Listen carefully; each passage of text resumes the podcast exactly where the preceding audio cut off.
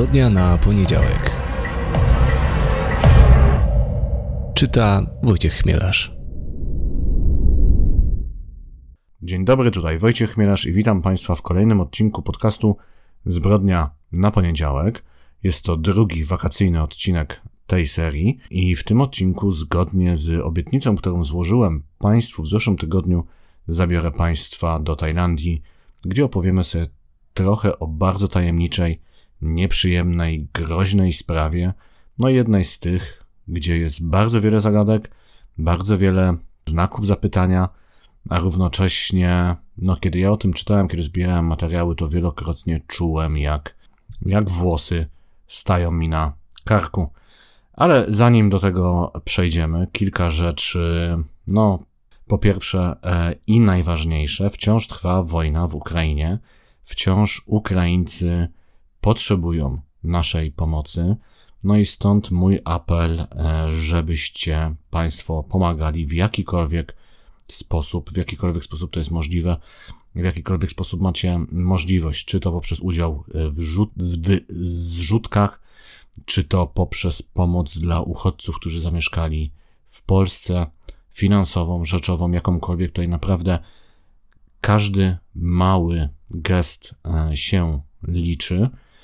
Przy czym, no właśnie, osoby, które zajmują się pomocą dla Ukrainy i Ukraińcom, no zwracają wszyscy uwagę, że i to jest naturalne, że ta wojna nam się opatrzyła, że się do niej przyzwyczailiśmy, że ten strumień pomocy tak piękny i wielki na początku, w lutym, w marcu, w kwietniu, no jest e, coraz mniejszy, coraz trudniej znaleźć organizacjom pomocowym środki na, na udzielanie pomocy.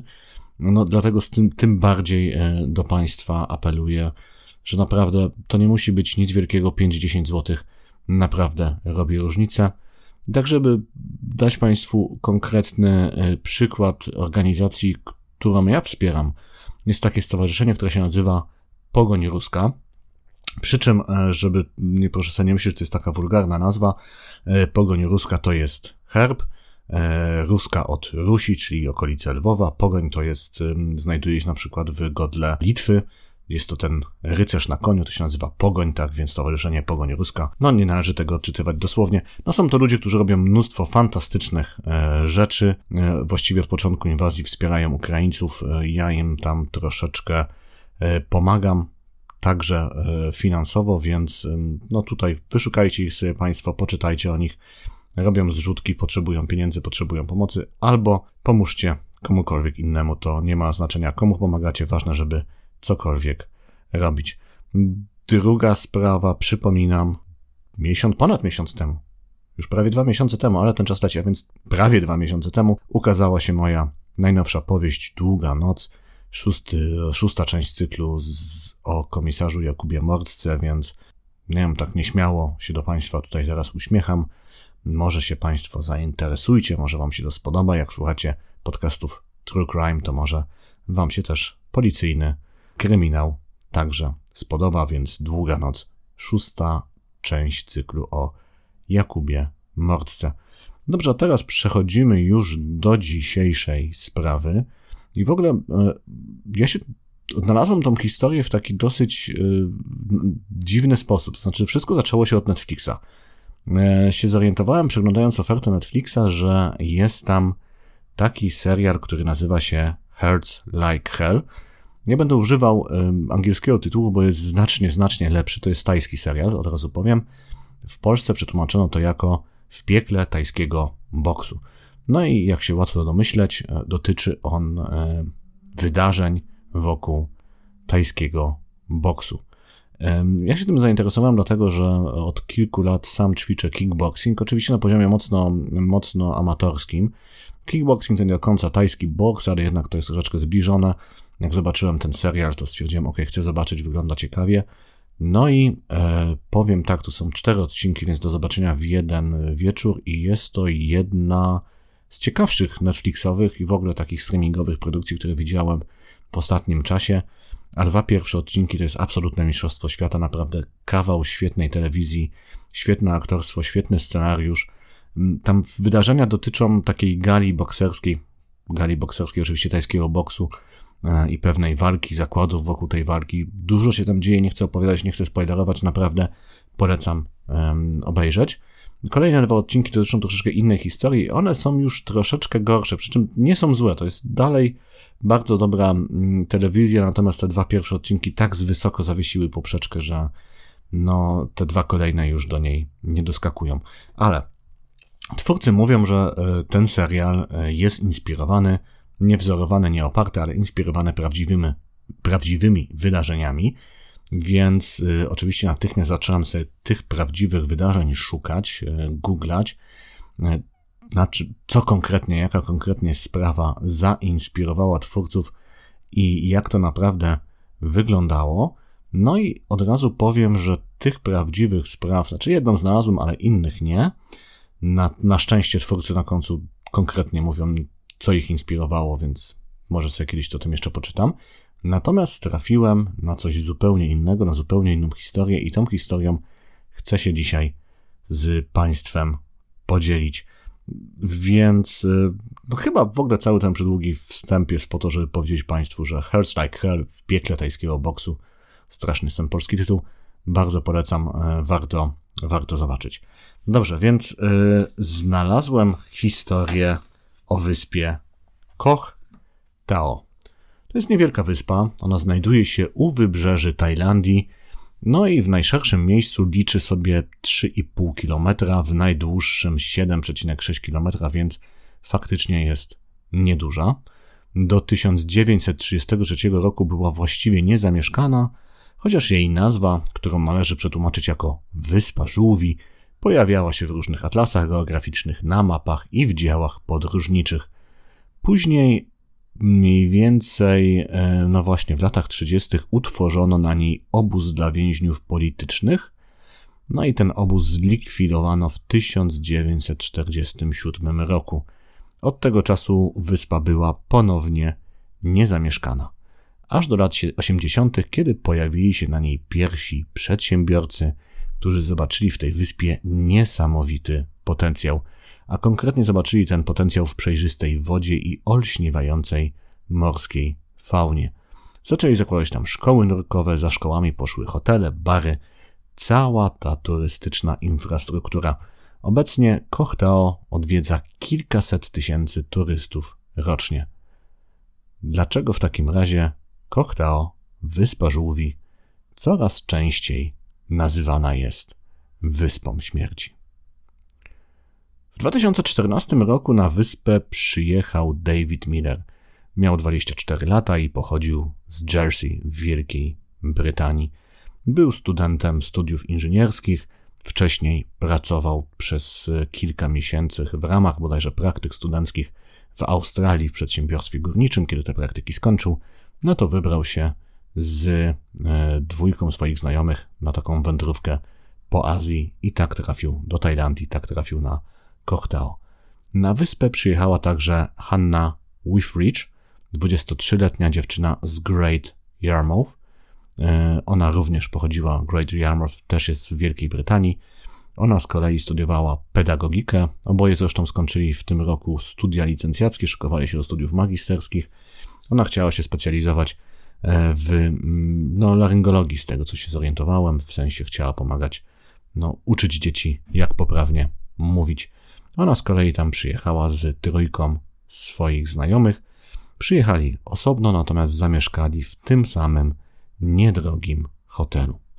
15 sierpnia w niedzielę w nocy bawili się wspólnie w jednym z plażowych barów na tak zwanym Half Moon Party, który odbywa się przy okazji pierwszej lub trzeciej kwadry księżyca, kiedy no, księżyc jest, jak sama nazwa wskazuje, half moon w połowie. Imprezę, według zeznań świadków, opuścili około pierwszej nad ranem. I to był ostatni raz, kiedy widziano ich żywych. Ich ciała znaleziono już następnego dnia. Znajdowały się zaledwie 30 metrów od ich bungalowu. Ona leżała na plaży. Jego ciało unosiło się na płciźnie. Zostali zamordowani za pomocą ogrodowej motyki oraz drewnianej pałki. Hanna Withridge została przed śmiercią zgwałcona. Policja natychmiast wzięła się do pracy. Miejscowi śledczy zablokowali miejscowy port, gdzie cumowały promy zapewniające komunikację wyspy z resztą kraju. Apelowano do potencjalnych świadków, zebrano ślady DNA na miejscu zbrodni, a także niedopałki papierosów i zużytą prezerwatywę. I wkrótce ogłoszono, że znaleziono sprawców. Okazało się nimi dwóch birmańskich imigrantów, Zaflin i Wai Pajo. Tamtej nocy pili w towarzystwie swojego przyjaciela. Odwiedzili miejscowy sklep spożywczy, kupili tam piwo i papierosy. Trzeci Birmańczyk postanowił opuścić towarzystwo, poszedł do swojej dziewczyny, natomiast Zaflin i Waipayo poszli na plażę. Tam zobaczyli całujących się Hannę i Dawida. Obaj Birmańczycy przyznali się do winy. Zostali skazani na karę śmierci. W 2020 roku król Tajlandii zamienił ich karę na dożywocie. Jednak ta historia, jak się już pewnie Państwo domyślacie, wcale nie jest taka prosta. Niemal od początku śledztwa wiele osób miało wątpliwości odnośnie tak winy Zaflina i Waipayo, jak i samego postępowania tajskich policjantów. Sprawa była bowiem bardzo prestiżowa i ważna nie tylko dla policji z Koktao, ale właściwie dla całej Tajlandii, której znaczna część dochodów pochodzi z turystyki. Taka tajemnicza i brutalna śmierć turystów z Wielkiej Brytanii budziła obawy o to, że do kraju przyjedzie mniej zagranicznych gości. Mniej zagranicznych gości oznaczało mniej pieniędzy. Jak najszybciej trzeba było więc znaleźć sprawców. Na Koh Tao i w całej Tajlandii mieszka wielu Birmańczyków. Duża część z nich, być może nawet większość, znalazła się w kraju nielegalnej. Z jednej strony niby się z tym walczy, z drugiej władze przymykają na ich obecność oko, bo zapewniają konieczną m.in. do obsługi turystów tanią siłę roboczą. Przy czym Birmańczycy, żeby też powiedzieć jasno, oni są bardzo chętnie e, zatrudniani, ponieważ z powodu no, przeszłości kolonialnej większość z nich bardzo dobrze posługuje się językiem angielskim. Tajlandia z kolei, e, jako chyba jedno z niewielu państw w Azji, chyba, e, no właściwie jedyne z tamtego rejonu nigdy nie było skolonizowane. Przy czym na myśli mam Azję Południowo-Wschodnią, a nie, nie cały kontynent azjatycki. Okej, okay, e, poplątałem się trochę, ale rozumieją chyba Państwo, o co mi chodzi. Do tego Tajlandia na tle regionu jest dosyć zamożnym krajem, e, natomiast Birma biednym, do tego tam przez lata była rządzona przez bardzo paskudną huntę wojskową. Potem tam nastąpiły przemiany demokratyczne, ale one też nie wyglądały tak jak chociażby, nie wiem, w Polsce czy w Czechosłowacji, w Czechach oczywiście i Słowacji. E, one nie były e, pokojowe, tam dochodziło do czystek etnicznych, gdzie buddyjska e, większość atakowała muzułmańską mniejszość. Potem te przemiany geograficzne, przemiany, przepraszam, demokratyczne zostały wstrzymane. Znowu tam z tego co wiem, władze przejęli w krwawym zamachu stanu wojskowi, Dużo można o tej historii najnowszej Birmy opowiadać, naprawdę dzieją się tam e, straszne i bardzo nieprzyjemne rzeczy. I to jest ten cały kontekst, opowiadam o tym, bo, to, bo ten kontekst jest ważny, żeby wiedzieć, że naprawdę tam z tego co wiem, kilkaset tysięcy, jeśli nie więcej, Birmańczyków w Tajlandii pracuje, większość z nich nielegalnie, no i oczywiście taka nielegalna imigracja, jak zawsze imigracja, no budzi pewne napięcia społeczne, no na pewno są oskarżania o to, że kradną pracę, na pewno są wykorzystywani przez tajskich przedsiębiorców, bo jeśli ktoś nielegalnie pracuje, to mu można płacić dużo, dużo mniej. No jest ten kontekst w konkretnie tej sprawie bardzo ważny, bo właśnie, ponieważ ci dwaj sprawcy byli Birmańczykami, to właśnie niemal e, od początku wiele osób, wiele mm, organizacji broniących praw człowieka uważało, że mogą być oni kozłami ofiarnymi, tak, że zostali wybrani po to, żeby no, uspokoić potencjalnych turystów, żeby powiedzieć, e, móc ogłosić, że tak, znaleźliśmy sprawców, turyści są znowu bezpiecznie, Tajlandia jest bezpiecznym krajem, przyjeżdżajcie do nas. No i właśnie, żeby nie być gołosłownym, co przemawia na korzyść skazanych. No więc po pierwsze, zatrzymano ich dopiero po kilku tygodniach. Wcześniej policja badała różne tropy, nic nie przynosiło rezultatów. Na, na początku badano no właśnie, ludzi, którzy zajmują się obsługą turystów na wyspie, więc też Birmańczyków. Potem e, ten ciężar śledztwa przeniesiono na ludzi, e, na turystów, którzy byli wtedy na Kochtao. To też nic nie dało i dopiero potem wrócono znowu do Birmańczyków, no i wtedy zatrzymano Zaflina i Waipayo, e, zaczęto ich przesłuchiwać. Tam mówiłem też, że policja bardzo szybko zablokowała miejscowy port, żeby wszystkich zatrzymać na wyspie, ale to podobno nie do końca było skuteczne. Podobno faktycznie kilka osób, w tym co najmniej jeden Brytyjczyk, który miał znać Davida Millera, opuściło tamtego ranka wyspę. Dobra, i teraz tak. Po drugie, kiedy mówimy o Zaflinie i Waypayo, no to według świadków przez te kilka tygodni po zbrodni, kiedy trwało śledztwo, oni obaj zachowywali się zupełnie normalnie. Byli pogodni, nie martwili się, kiedy dowiadywali się o informacjach o postępach śledczych, e, wydawali się, że chcą pomagać w tym śledztwie. No i oczywiście mm, teraz tak, e, już nie pamiętam, który z nich, kiedy miano go zatrzymać, to próbował uciekać, on się ukrył w jakiejś łodzi, natomiast umówmy się, że no to jest zupełnie normalne, biorąc pod uwagę, że był nielegalnym imigrantem. Z drugiej strony, żeby też była jasność, ja doskonale sobie zdaję sprawę, że zabójcy często doskonale się maskują, no i ta opowieść, że trudno uwierzyć, że ktoś, on, ona mógłby kogoś zabić, bo nie dawał żadnego mm, powodu swoim zachowaniem, żeby podejrzewać, że byłby zdolny do takiego czynu, no to się bardzo często w różnych historiach powtarza. No niemniej, e, jakoś chce się powiedzieć, bo się powtarza przy tej sprawie w wielu artykułach, no, że naprawdę wiele osób zwracało uwagę, że no, nic przez te kilka tygodni e, nie wskazywało na to, że to oni mogliby być sprawcami. Po trzecie, koronnym dowodem podczas procesu było przyznanie się do winy. Jednak Zaflina i Waypayo bardzo szybko to przyznanie się do winy odwołali i zaczęli twierdzić, że zostali do tego przyznania się zmuszeni torturami. Między innymi bito ich i polewano wrzątkiem. Do tego śledczy, co jest bardzo ciekawe, nie dysponowali podczas śledztwa, nie dysponowali podczas tego przysłuchania profesjonalnym tłumaczem. Za tego tłumacza służył inny Birmańczyk, który pracował na wyspie i sprzedawał turystom przekąski. No bardzo ciekawa sytuacja, bardzo nieprofesjonalna. Co więcej, ten tłumacz pochodził z ludu, i mam nadzieję, że to dobrze przeczytam, Rohingya. No i lud Rohingya jest prześladowany w Birmie przez większość ludu Rakhine. No i do tego ludu należeli obaj i Zawlina i Wei Payo. Są również doniesienia, które mówią, że tłumacz sam uczestniczył w biciu i torturowaniu przesłuchiwanych. Po czwarte, według krytyków próbki do badań DNA, które zostały pobrane z miejsca zbrodni, które wskazały, że Zawlina i Wejpajo byli na miejscu zbrodni, zostały pobrane przez niewyszklonych ludzi i z naruszeniem procedur. Po czwarte, kolejnym ważnym dowodem, który miał dowodzić e, winy zatrzymanych, było to, że podczas przeszukania w rzeczach Zawlina znaleziono telefon Davida Millera, to był bodajże iPhone 4. No i teraz się pojawia pytanie, dlaczego Zaflin miałby ten telefon tyle w swoich rzeczach trzymać, dlaczego nie pozbył się obciążającego go dowodu, albo dlaczego po prostu go nie sprzedał, skoro ten telefon był warty mniej więcej jego miesięczne pobory. I wreszcie, to jest bardzo ciekawe, pojawiły się doniesienia, że telefon tak naprawdę już wcześniej dostarczył śledczym jeden z przyjaciół Brytyjczyka.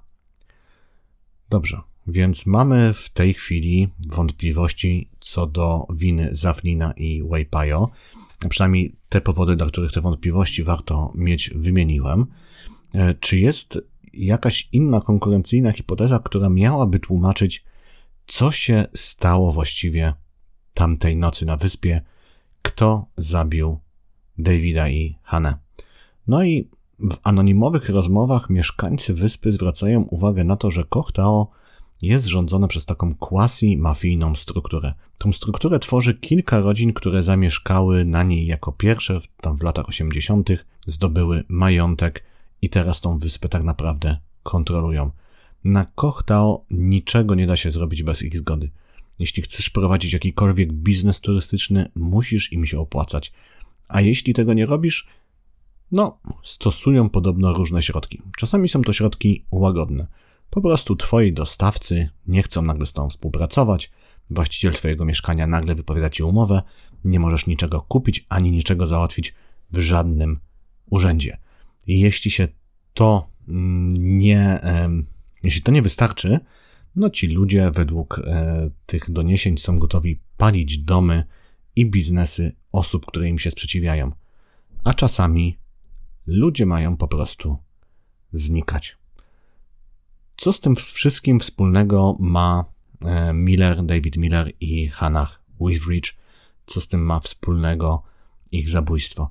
No więc według medialnych doniesień w nocy, kiedy doszło do zabójstwa, David Miller miał się pokłócić z młodym człowiekiem, z młodym Tajlandczykiem, członkiem jednej z takich rodzin. Czy ten człowiek w ataku szału i z rządzy zemsty zabił potem Brytyjczyków? A jego krewni razem z policją zacierali ślady? Wiele osób w to wierzy.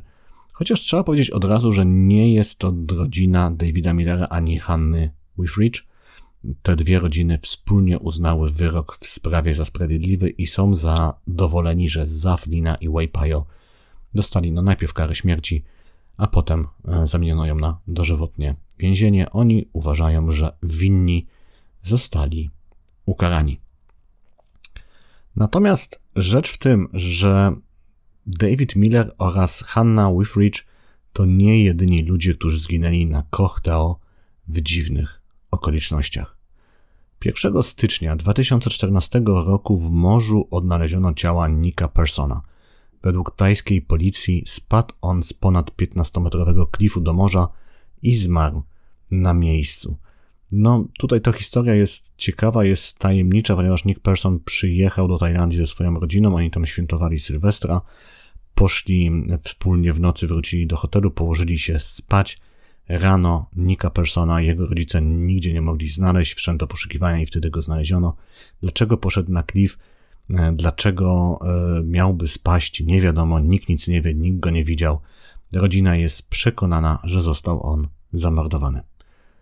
1 stycznia 2015 roku znaleziono powieszane ciało Dmitrija Powce. To był młody Francuz pomimo rosyjskiego imienia. Władze uznały, że popełnił samobójstwo. E, miał się powiesić u siebie w pokoju. Bliscy uznali jednak, że to niemożliwe, biorąc pod uwagę, że miał ręce związane za plecami. I teraz tak, prawda jest taka, że no jest wiele przypadków, kiedy samobójcy są w stanie popełnić samobójstwo, powiesić się równocześnie mając ręce związane za plecami. To jest wykonalne i będę tłumaczył może e, jak to się robi. E, natomiast tak to jest, to jest możliwe, to jest do, do zrobienia. Natomiast tam pojawiła się opinia takiego tajskiego patologa, który wskazywał na to, że w chwili, kiedy Dmitri miałby popełnić samobójstwo, on był po prostu zbyt pijany, to stężenie alkoholu w jego krwi było zbyt duże, żeby był w stanie samobójstwo popełnić właśnie w taki, w taki sposób. Więc wokół tej śmierci też jest bardzo wiele wątpliwości. Christina Annesley e, miała natomiast w chwili śmierci 23 lata. Zmarła także w styczniu 2015 roku. Ona pochodziła z Nowej Zelandii, natomiast mieszkała na stałe w Wielkiej Brytanii. No i powodem jej zgonu miało być wymieszanie antybiotyków, które brała pijąc równocześnie alkohol. No i ta mieszanka antybiotyków i alkoholu miała spowodować jej śmierć. Jednak nie wykonano badań toksykologicznych. E, przez kilka dni jej ciało znajdowało się w świątyni jakiejś tajskiej. Sekcję zwłok w związku z tym wykonano zbyt późno, a po sprowadzeniu ciała dziewczyny do Wielkiej Brytanii koroner uznał, że jest po prostu zbyt późno na powtórne badanie ciała. No i dlaczego, e, dlaczego Christina Ansley miałaby zginąć? Tutaj się pojawia ciekawy wątek. No więc e, według informacji zawartych w filmie dokumentalnym na temat jej śmierci, Annesley chciała zostać dziennikarką, No i kiedy przyjechała na wyspę i kiedy dowiedziała się o tej tajemniczej śmierci Millera i Withridge sprzed roku, zaczęła zadawać na ten temat pytania, zaczęła drążyć temat. Ostrzegano ją, żeby tego nie robiła, że to niebezpieczny temat. Ona jednak dalej te pytania zadawała. Czy dlatego miałaby zginąć? No, nie mam, nie znamy odpowiedzi. Nawet, żeby była jasność, nie mamy pewności, że, no zresztą jak w tych innych y, sprawach, nie mamy pewności, że została zamordowana. Natomiast pojawia się tutaj znowu sporo y, bardzo dziwnych znaków zapytania. W styczniu 2016 roku w hotelowym basenie znaleziono martwego Luka Millera. Miał zaledwie 26 lat tajska policja uznała, że zmarł z powodu utonięcia i obrażeń głowy. Miał wysokie stężenie alkoholu we krwi oraz ślady ritalinu we krwi. To jest lek o działaniu stymulującym. Na jego ciele znaleziono także siniaki. Dzień wcześniej miał się z kimś wdać w bójkę w barze. W to, że śmierć Millera była wypadkiem, nie wierzy ani jego rodzina, ani jego przyjaciele, którzy byli z nim w Tajlandii. W lutym 2016 roku na wyspie zaginęła Rosjanka Valentina Nowożyjnowa. E, ona pewnego dnia opuściła swój pokój hotelowy i już nigdy do niego nie wróciła. W środku zostawiła paszport, aparat i pieniądze. Władze sugerują, że się utopiła podczas nurkowania. No jest jakaś taka opowieść, że ona tamtego dnia miała pójść i próbować nurkować na jakichś bardzo dużych głębokościach, bodajże ponad 20 metrów, bez aparatu tlenowego. Taki sport y, uprawiała. Czy to jest prawda, czy nie, czy utonęła wskutek nieszczęśliwego wypadku, nie wiadomo, do dzisiaj nie wiadomo, co się z nim stało, do dzisiaj nie znaleziono jej ciała. W kwietniu 2017 roku w lesie na wyspie znaleziono powieszoną 30-letnią Belgijkę Elise de la Magde i tutaj władze znowu uznały, że doszło do samobójstwa. Rodzina Belgijki zgłasza jednak mnóstwo wątpliwości. No, wśród tych wątpliwości najważniejsze no, są te związane z faktem, że Lis wracała właśnie do domu podczas, po dwuletnim pobycie z Azji. Miała nawet kupione bilety powrotne. Tam znowu jest jakaś historia, że nawet jej bagaże były już nadane do, do Belgii, w tej Belgii się pojawiły. Ona natomiast e, z jakiegoś powodu miałaby popełnić samobójstwo, nie zostawiła chyba żadnego tam listu e, pożegnalnego, co oczywiście nie jest żadnym dowodem, to wielokrotnie powtarzam, że tak naprawdę większość samobójców nie zostawia żadnego listu pożegnalnego, żadnej pożegnalnej wiadomości. E, natomiast to jest też ciekawe, że nie, nie do końca wiadomo skąd ona się w ogóle wzięła na tej wyspie. Ona nie miała jechać na Kochtao, ale z jakiegoś powodu tam przyjechała. No i tam e, umarła. Czy umarła popełniając samobójstwo, czy ktoś jej, brzydko mówiąc, pomógł, nie wiemy. Raz jeszcze dużo, dużo wątpliwości. No i inne wątpliwości związane są także ze śmiercią Szwajcara Hansa Petera Sutera, e, który miałby umrzeć podczas pływania, podczas nurkowania, snorkeli, snorklowania konkretnie, czyli pływania z rurką, Niemca Bernta Grotscha, który z kolei miałby umrzeć w wyniku ataku serca lub ugryzienia przez węża. I to jest ciekawa historia, bo Bernd Grotsch kiedyś, on mieszkał przez lata w Tajlandii, właściwie mieszkał tam na stałe, miał żonę Tajkę. Wcześniej już mieszkał na e, Kochtao, prowadził tam biznes, ale ten biznes sprzedał, pozbył się go, ponieważ uznał, że no, nie ma tam warunków do prowadzenia biznesu w domyśle poprzez z powodu tych quasi-mafijnych struktur, z którymi się nie potrafił dogadać. E, przeniósł się na inną wyspę, no i po latach postanowił na Kochtao wrócić. E, kupił jakiś e, dom w sercu wyspy. Mówił, że chce jakieś ostatnie tam sprawy pozałatwiać pewne sprawy zamknąć, no i zginął, umarł. No właśnie z powodu ataku serca, jak mówią tajskie władze, lub z powodu ugryzienia przez węża. Jest też sprawa Mołdawianina Aleksandra Buczpana, który też miałby zginąć z powodu utonięcia i tam też są jakieś wątpliwości związane z jego śmiercią. I taka najświeższa sprawa, ostatnimi ofiarami wyspy mieliby być Rakeshwar Sasha Tramakul i jego żona Ansho. Przepraszam za tą pauzę, ale to są trudne nazwiska. To są e, Tajowie indyjskiego pochodzenia. Zresztą e, Rakeshwar Sahat Makul był bardzo bogatym człowiekiem. On miał tam majątek mm, szacowany chyba na kilkaset milionów dolarów. Był między innymi właścicielem pięciogwiazdkowego hotelu, ale na innej wyspie, w innym miejscu. Przyjechał z żoną na e, Kochtao, żeby e, spędzić tu urlop ze swoim synem. No i kiedy mieli być zameldowani w jednym hotelu, uznali, że tam pokój jest za mało, więc przenieśli się do innego, większego. To było w roku 2021. Ich syn wypożyczył kajak i na tym kajaku trochę sobie popływał, a Rakeshwar z żoną mieli pójść na basen, a właściwie poszli na basen. Kiedy, e, rak, kiedy syn Rakeshwara wrócił, oddał kajak, spytał się, gdzie są e, jego rodzice, poszedł na basen, tam zaczął krzyczeć, wzywać pomocy. Wkrótce przybiegła, nie, najpierw on, bo to jest ciekawe, on trzy albo cztery razy wzywał pomocy, nikt nie przybiegał mu pomóc, więc on poszedł do recepcji, powiedział, że w basenie pływa ciało jego ojca.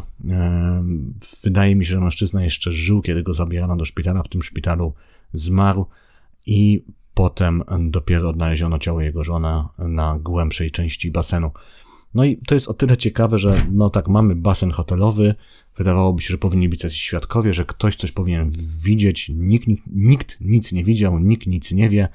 E, co więcej, akurat tego dnia e, kamery ochronne, kamery monitoringu z jakiegoś powodu na tym basenie były wyłączone, więc nikt nic nie wie, nie ma żadnych śladów. E, nikt tak naprawdę nie wie, co się wydarzyło i dlaczego te dwie osoby utopiły się w hotelowym basenie. Bardzo, bardzo dziwna, bardzo tajemnicza sprawa. No i zwracam uwagę, że obsługa hotelu powiedziała, że słyszała, że ich syn trzy albo cztery razy wołał o pomoc. Nikt nie poszedł dopiero kiedy on przyszedł na recepcję. No to ktoś na ten hotelowy basen się ruszył. I teraz spróbujmy sobie to podsumować. E, co się dzieje na tej wyspie? Czy faktycznie to jest wyspa śmierci, czy faktycznie tam działa taka quasi-mafijna struktura, czy faktycznie tam jest niebezpiecznie? No więc teraz tak, w takich najnowszych doniesieniach na temat tej wyspy tajska policja przyznała, że mieli na tej wyspie problem z zorganizowaną przestępczością, ale mówią, że go rozwiązali. W jaki sposób go rozwiązali, kogo aresztowali, kogo zatrzymali, kiedy to zrobili, nie wiadomo. Nie znalazłem żadnych doniesień na ten temat. No, można lub, e, ale nie trzeba im wierzyć. Czy faktycznie taka quasi-mafijna struktura mogła tam działać? No zdecydowanie tak, jak się czyta o biznesie turystycznym w Tajlandii, no to faktycznie większa, znaczy duża ich, duża część tego biznesu jest w taki czy inny sposób powiązana ze światem zorganizowanej przestępczości. Tam różne organizacje mafijne, różne gangi inwestują swoje pieniądze. Przy czym paradoksalnie czasami to prowadzi do tego, że w danym miejscu jest bezpieczniej niż w reszcie kraju. To znaczy, przez wiele lat e, Kochtao było bardzo bezpiecznym miejscem i to mm, się mówiło, że to właśnie ze względu na te quasi-mafijne lokalne struktury, które po prostu dbały o to, że oni wiedzieli, że zarabiają na turystach, więc wiedzą, że turyści muszą się czuć na ich wyspie bezpiecznie, więc o to bezpieczeństwo dbali i jeśli tylko ktoś e, zaczynał sprawiać problemy, to się z nim e, szybko i często brutalnie rozprawiało. E, I przy czym nie chcę tutaj przesadzać za bardzo, nie chcę Państwa straszyć, ponieważ generalnie, to trzeba powiedzieć, Tajlandia jest dosyć bezpiecznym krajem. I to właśnie znalazłem w The Independent bardzo ciekawy artykuł, między innymi właśnie na temat Kochtao, takiej E, Brytyjki, która mieszka w Tajlandii, podróżuje po Tajlandii, często Tajlandii pisze i ona zwraca uwagę, że okay, Tajlandia prowadzi pewną taką propagandę turystyczną, e, przedstawiając się jako taki super bezpieczny kraj. To nie jest do końca prawda. Ona mówi, e, mówi, zwraca uwagę na te różne niebezpieczeństwa, o, którym, o których ja teraz też wspominałem, że można stać się ofiarą przemocy, można stać się ofiarą oszustwa. Trzeba wiedzieć, że no właśnie zorganizowana tajska przestępczość inwestuje często w te e, obiekty hotelowe i w obiekty turystyczne. Natomiast mówi, że generalnie Tajlandia jest bezpiecznym krajem, można tam spokojnie jechać, można tam spędzać wakacje. Po prostu trzeba wiedzieć o tych ewentualnych e, niebezpieczeństwach. Natomiast, i to jest puenta jej artykułu, ona od pewnego czasu wszystkich swoich znajomych zniechęca do odwiedzin Koktao i od pewnego czasu nigdy o Koktao nie pisze jako o takim miejscu, które warto odwiedzić, bo ona z kolei uważa, że jest tam zbyt niebezpiecznie. Więc, no właśnie, czy, czy, jaka to może być konkluzja? No, ja sobie też zdaję sprawę, że to opowieść o Wyspie Śmierci, e, no, e, to jest taka, taki temat trochę wakacyjny, w sensie taki, hej, to jest sensacja, mamy różne powiązane ze sobą tajemnicze wydarzenia, czy te wszystkie zgony były morderstwami? Nie wiadomo, właściwie nie mamy żadnego dowodu, że no oprócz tych dwóch, e, oprócz śmierci Dawida i Hany, nie mamy żadnych dowodów, że, że te inne śmierci to faktycznie były zabójstwa, a nie samobójstwa czy nieszczęśliwe wypadki. Niemniej, e, no raz jeszcze powtórzę, dużo jest tu znaków zapytania, no i ta historia o tej, o Kochtao, o wyspie Żółwia, czy też wyspie śmierci wydała mi się na tyle ciekawa, że warto ją Państwu przedstawić. Dobrze, e, z mojej strony to już wszystko. Raz jeszcze ponawiam swój apel. Jeśli możemy, e, to pomagajmy Ukrainie. Ja wspieram Stowarzyszenie Pogoń Ruska. Raz jeszcze przypominam, Pogoń to jest herb, tak, e, Ruska od Rusi. Więc Stowarzyszenie Pogoń Ruska dużo dobrych rzeczy robią, ale kogokolwiek Państwo będziecie wspierać swoimi kilkoma złotymi, bo to dosłownie może być 5 albo 10 złotych, to będzie dobrze. I ja też przypominam, Długa noc, szósta część cyklu o komisarzu Mordce już jest w księgarniach. Zachęcam do lektury, zachęcam być może do kupna. E, z mojej strony to już tyle. Wydaje mi się, że po raz kolejny usłyszymy się dopiero już we wrześniu, bo ciągle trwają wakacje. To były takie odcinki wakacyjne robione z doskoku, ale wrócimy tak bardziej regularnym rytmem dopiero we wrześniu. Pozdrawiam Państwa serdecznie, życzę miłego urlopu, jeśli jakiś urlop jeszcze w sierpniu macie i do usłyszenia we wrześniu. Wojciech Miarz.